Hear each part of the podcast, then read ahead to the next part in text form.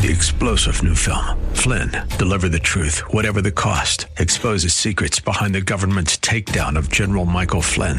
Flynn knew what the intel world had been up to. He ordered the first audit of the use of contractors. This set off alarm bells. He told the truth. He was the most dangerous person for Donald Trump to hire. They had to get rid of Flynn.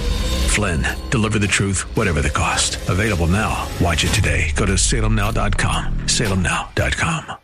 God would never ask any of us to do anything that he would not grant us his power to accomplish.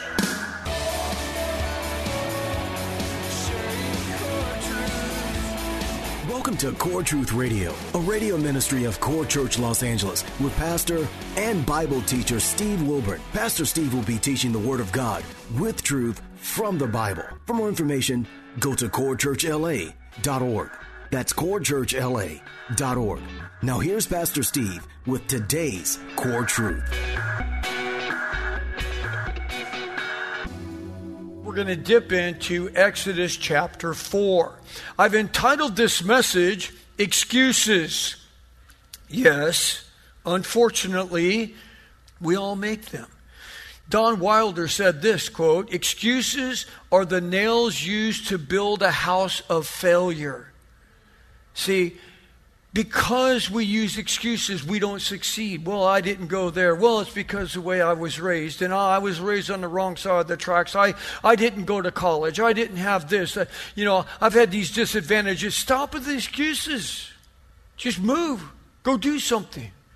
Well, as we continue in our study through the book of Exodus, we will pick up where we left off. As you remember, Moses had to flee out of Egypt.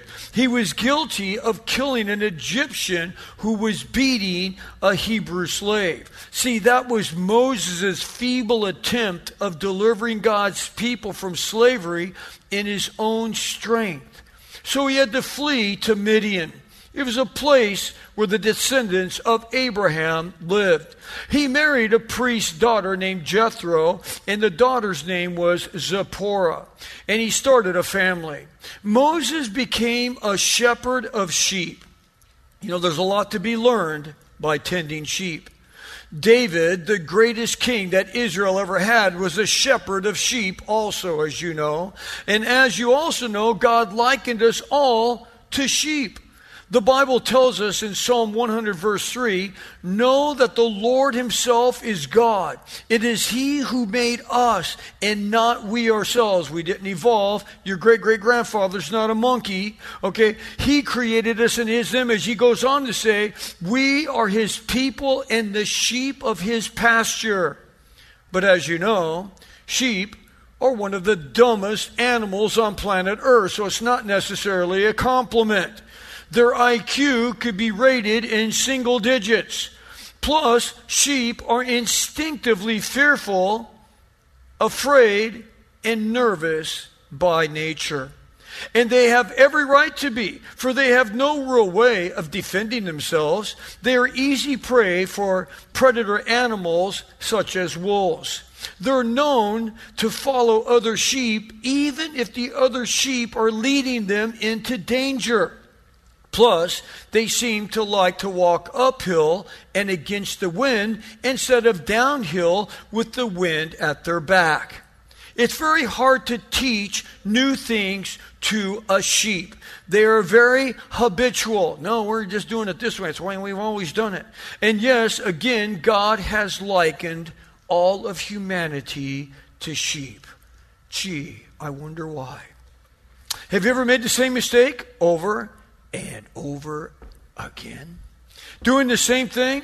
I mean, sometimes as pastors, you know, people will come to us, "Oh, I can't believe I did this and fell into this hole." And it's like, didn't we talk about this like a year ago? Didn't that same thing happen to you before?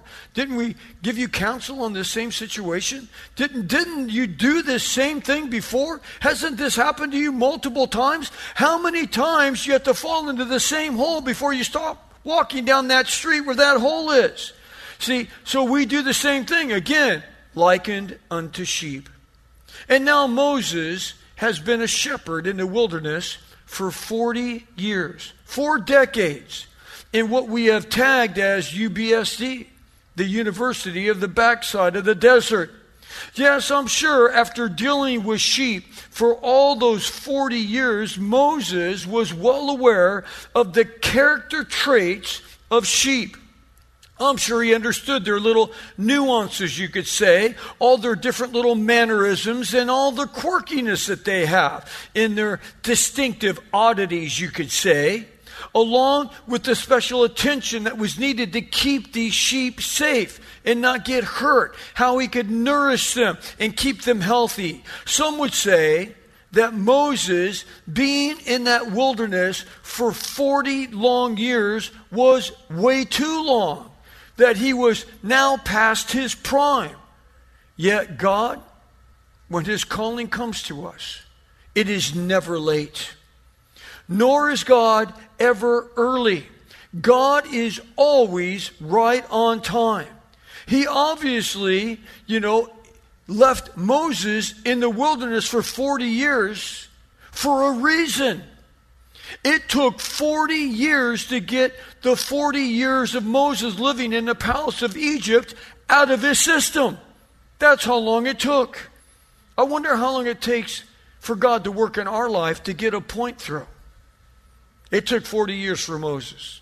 We saw how Moses reacted to a crazy thing that was happening right before his very eyes. Where in Exodus chapter three, verse two, there was a bush that was completely engulfed in the blazing flame of fire. That word blazing was, it was powerful. It was like, pfft, it's like a massive torch. It wasn't like a little bush over there with a flame coming off of it. No, it was pfft, like standing back like, whoa, what is happening here? It was like an inferno. But yet the bush was not being burned up at all. And Moses came closer looking at like, how can this even be? And that's when God spoke within the midst of the burning, blazing inferno bush. And he spoke audibly and he said, Moses, Moses. And God told Moses to take off his sandal, for the ground that he was walking on was holy. That's when God told Moses in Exodus three seven, I have surely seen with my eyes the affliction of my people who are in Egypt. I have given heed to their cry. I've heard their cry because of the taskmasters, and I am aware of their sufferings. So I have come down to deliver them from the power of the Egyptians and to bring them up from the land to a land that is flowing, that is spacious, and is flowing with milk and honey. Wow. Did you notice all that happened there? God had seen their afflictions. He had heard the cry of his people. God was aware of their suffering. I think there are times that we think God has forgotten us, that he doesn't hear our cries. He's not listening to me. He doesn't care about my suffering. That is simply not true. God, in his infinite wisdom, his great love that he has for us, he allows us, listen, he allows us to endure hardship. Why? To mold and shape us into the men and women of God that he desires us to be. I wonder if hearing that, you're thinking, that makes no sense to me at all. You're telling me that God allows the hardship to happen in my life? You're telling me that he loves me, and yet he's allowed me to walk through this valley of pain and anger and sorrow that I've had to endure? Yes. Listen to this quote. We learn through afflictions and trials what we will not learn through his loving kindness. Whoa. We learn through affliction and trials what we will not learn through his loving kindness. Meaning, God's trying to speak to us. We're not listening. He's trying to get our attention. We're not listening. I'm busy. I'm doing my thing. I'm making my way. I'm building my career. I'm doing my stuff. And it's like God is trying to minister to us through his loving kindness. We simply won't listen. So therefore, he has to get our attention. That's why the Bible says in Revelation three nineteen, those whom the Lord loves, not those whom he hates, those whom the Lord loves, he reproves and he disciplines. Why? Because he loves us. And he says, therefore, repent and return to me. Be zealous, therefore, and repent, he says. Zealous means hurry up and repent so that you can be restored. God wants to get a hold of us, but we're not listening. So he has to get us to a place and a position where we will listen. Do you have ears to hear what God has to say? Do you know so many times in Revelation when he's speaking to the end times churches, the seven churches that represent seven and a half billion people on planet Earth today, he always is saying, he or she who has an ear, let him hear what the Spirit has to say. Sometimes when everything's going great and cruise control's on, we're not listening to God. But when hardship hits, we fall on our knees. Why? Now we're listening. But as we will see, God is not only going to deliver his people from the hand of slavery, but he's also going to give them a land that he describes himself as flowing with milk and honey. Yes, God's plan was to bless his people. And in verse ten, God tells Moses that he will send him to Pharaoh to bring my people out of Egypt. Could you imagine that? Think about that for just one second. God is personally going to ask you. He's talking to you through a blazing fire and an inferno that's... And he's calling you to do an amazing job for him. How exciting would that be for you or for me? What a privilege. What incredible honor it would be. Yet, as we will see, Moses will do everything humanly possible to not go with what God wants him to do, to not accept this calling from God. Well, let's read. We'll pick up in Exodus chapter three, verse eleven. But Moses said to God, who am I, that I should go to Pharaoh, what, the king of the whole known earth, and that I should bring the sons of Israel out of Egypt? Really? And God said, certainly I will be with you. Oh, wow, that's a caveat. huh, I will be with you, and this shall be a sign for you that it is I who have sent you. When you have brought the people out of Egypt, talking past tense, like after you bring them out, you shall worship God on this mountain. You're going to bring them right back here, right where you're seeing me right now. Verse thirteen, then Moses said to God, behold, I am going to the sons of Israel, and I will say to them, the God of your father has sent me to you. Now they may say to me, what happens when this happens? What is his name? What shall I say to them? And God said to Moses, I am who I am. And he's, and he said, thus you shall say to the sons of Israel, I am has sent you, has sent me to you. Verse fifteen, God furthermore said to Moses, thus you shall say to the sons of Israel, the Lord, the God of your fathers, the God of Abraham, the God of Isaac, and the God of Jacob has sent me to you. And this is my name forever. This is my memorial name to all generations.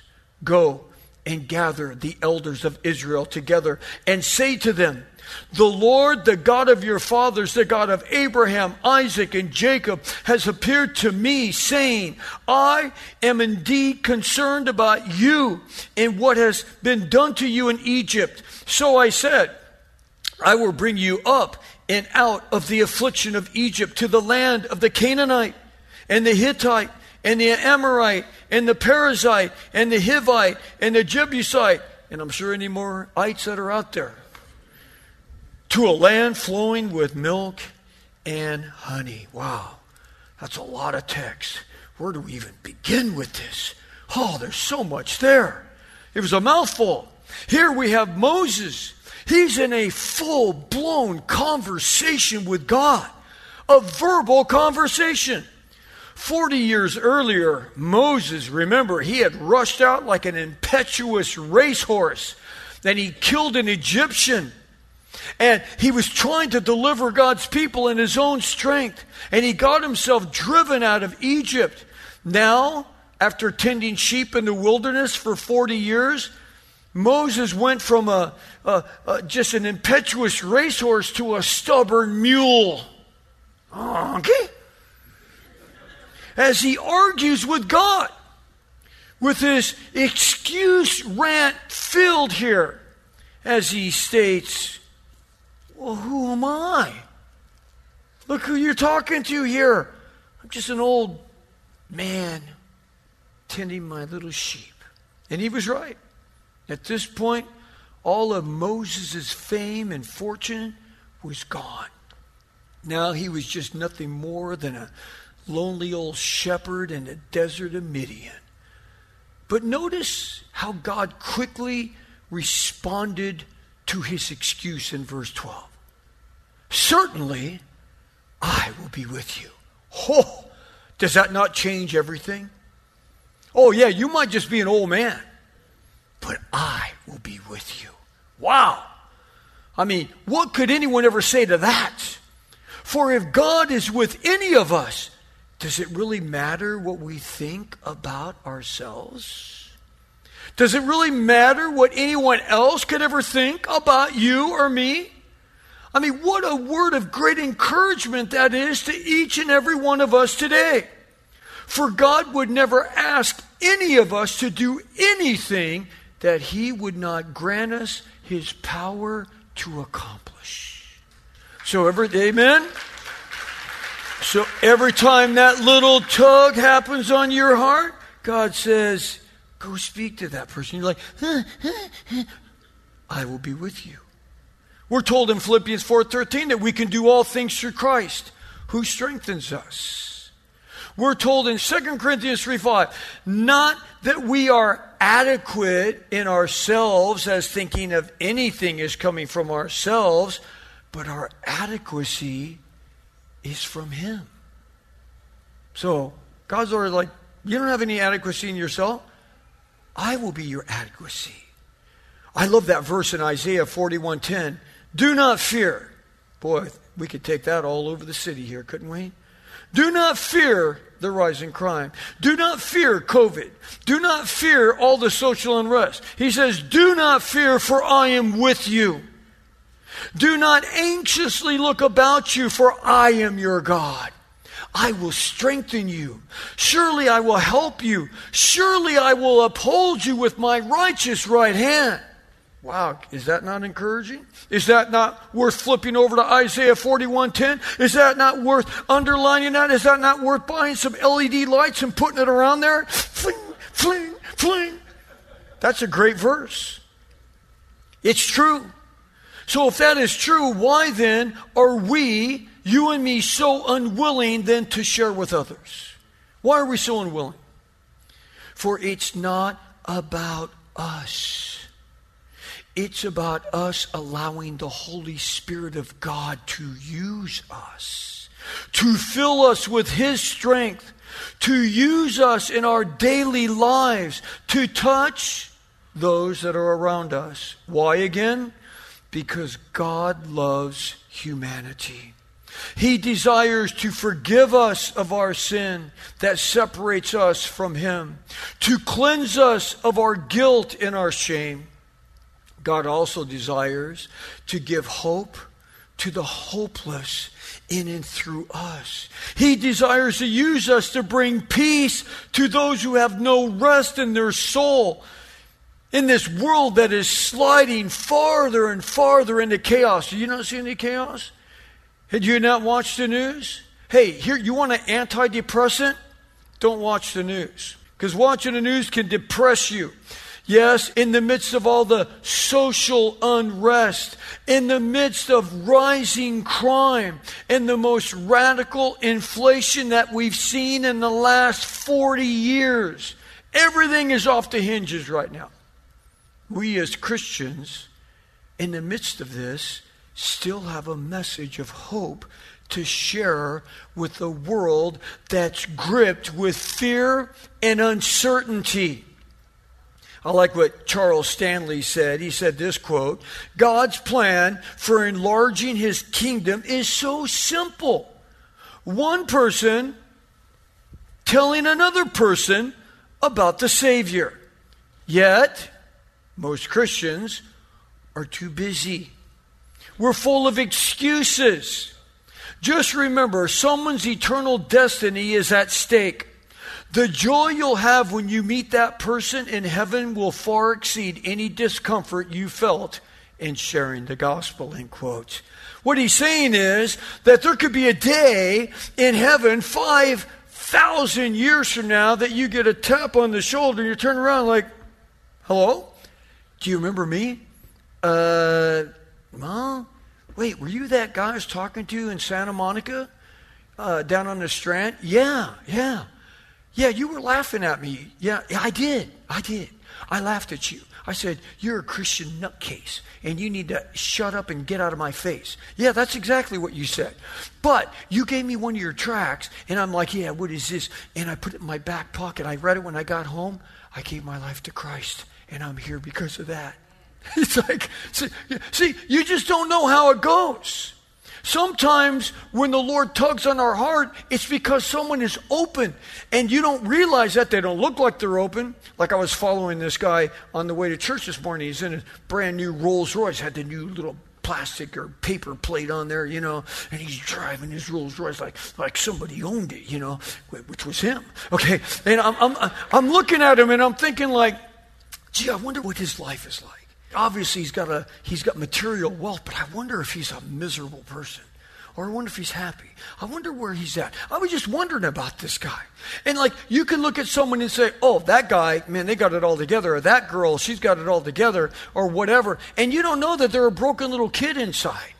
You don't know that behind the facade of success, there's a broken person there. See, you don't know that.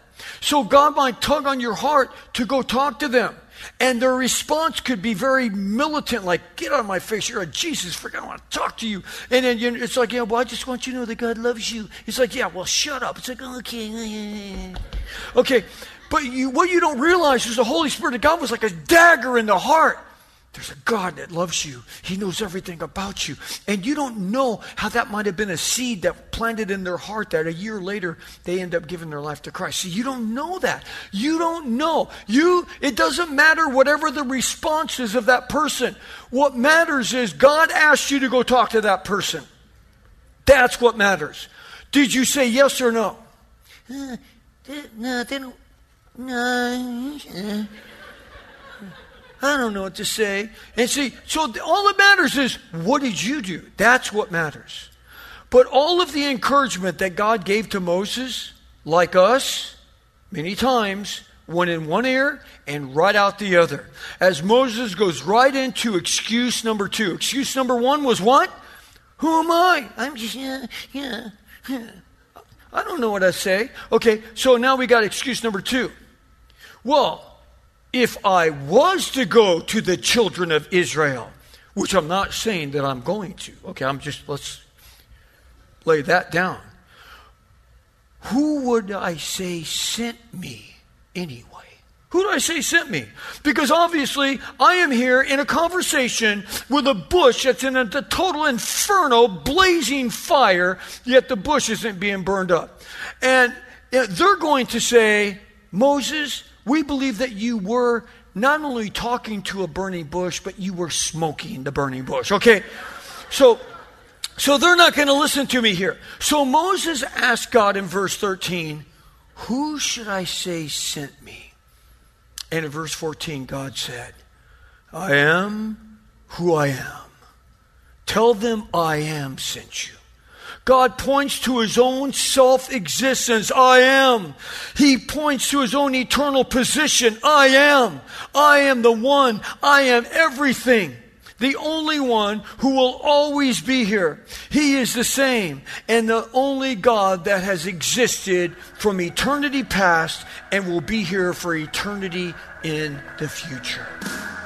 Thanks for joining us for Core Truth Radio.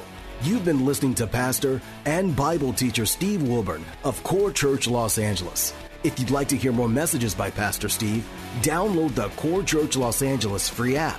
Core Truth is sponsored by and is a listener-supported outreach of Core Church L A. If you've been blessed by this program, consider supporting our radio ministry by texting Core Church L A, all one word, to seven seven nine seven seven. You can also give via our app and online at core church l a dot org. Or you can mail your support to P O. Box three four seven eight nine, Los Angeles, California, nine zero zero three four. Three-star general Michael J. Flynn, head of the Pentagon Intelligence Agency, knew all the government's dirty secrets. He was one of the most respected generals in the military. Flynn knew what the intel world had been up to. He understood its funding. He ordered the first audit of the use of contractors. This set off alarm bells. The explosive new documentary, Flynn, Deliver the Truth, Whatever the Cost, and covers the facts behind this scandal. Flynn told the truth. He was the most dangerous person for Donald Trump to hire. I find out the worst enemy that I'm going to face in my life is right here in America. They took my assessment and they wanted me to change it. And I was like, I'm not changing it. They had to get rid of Flynn.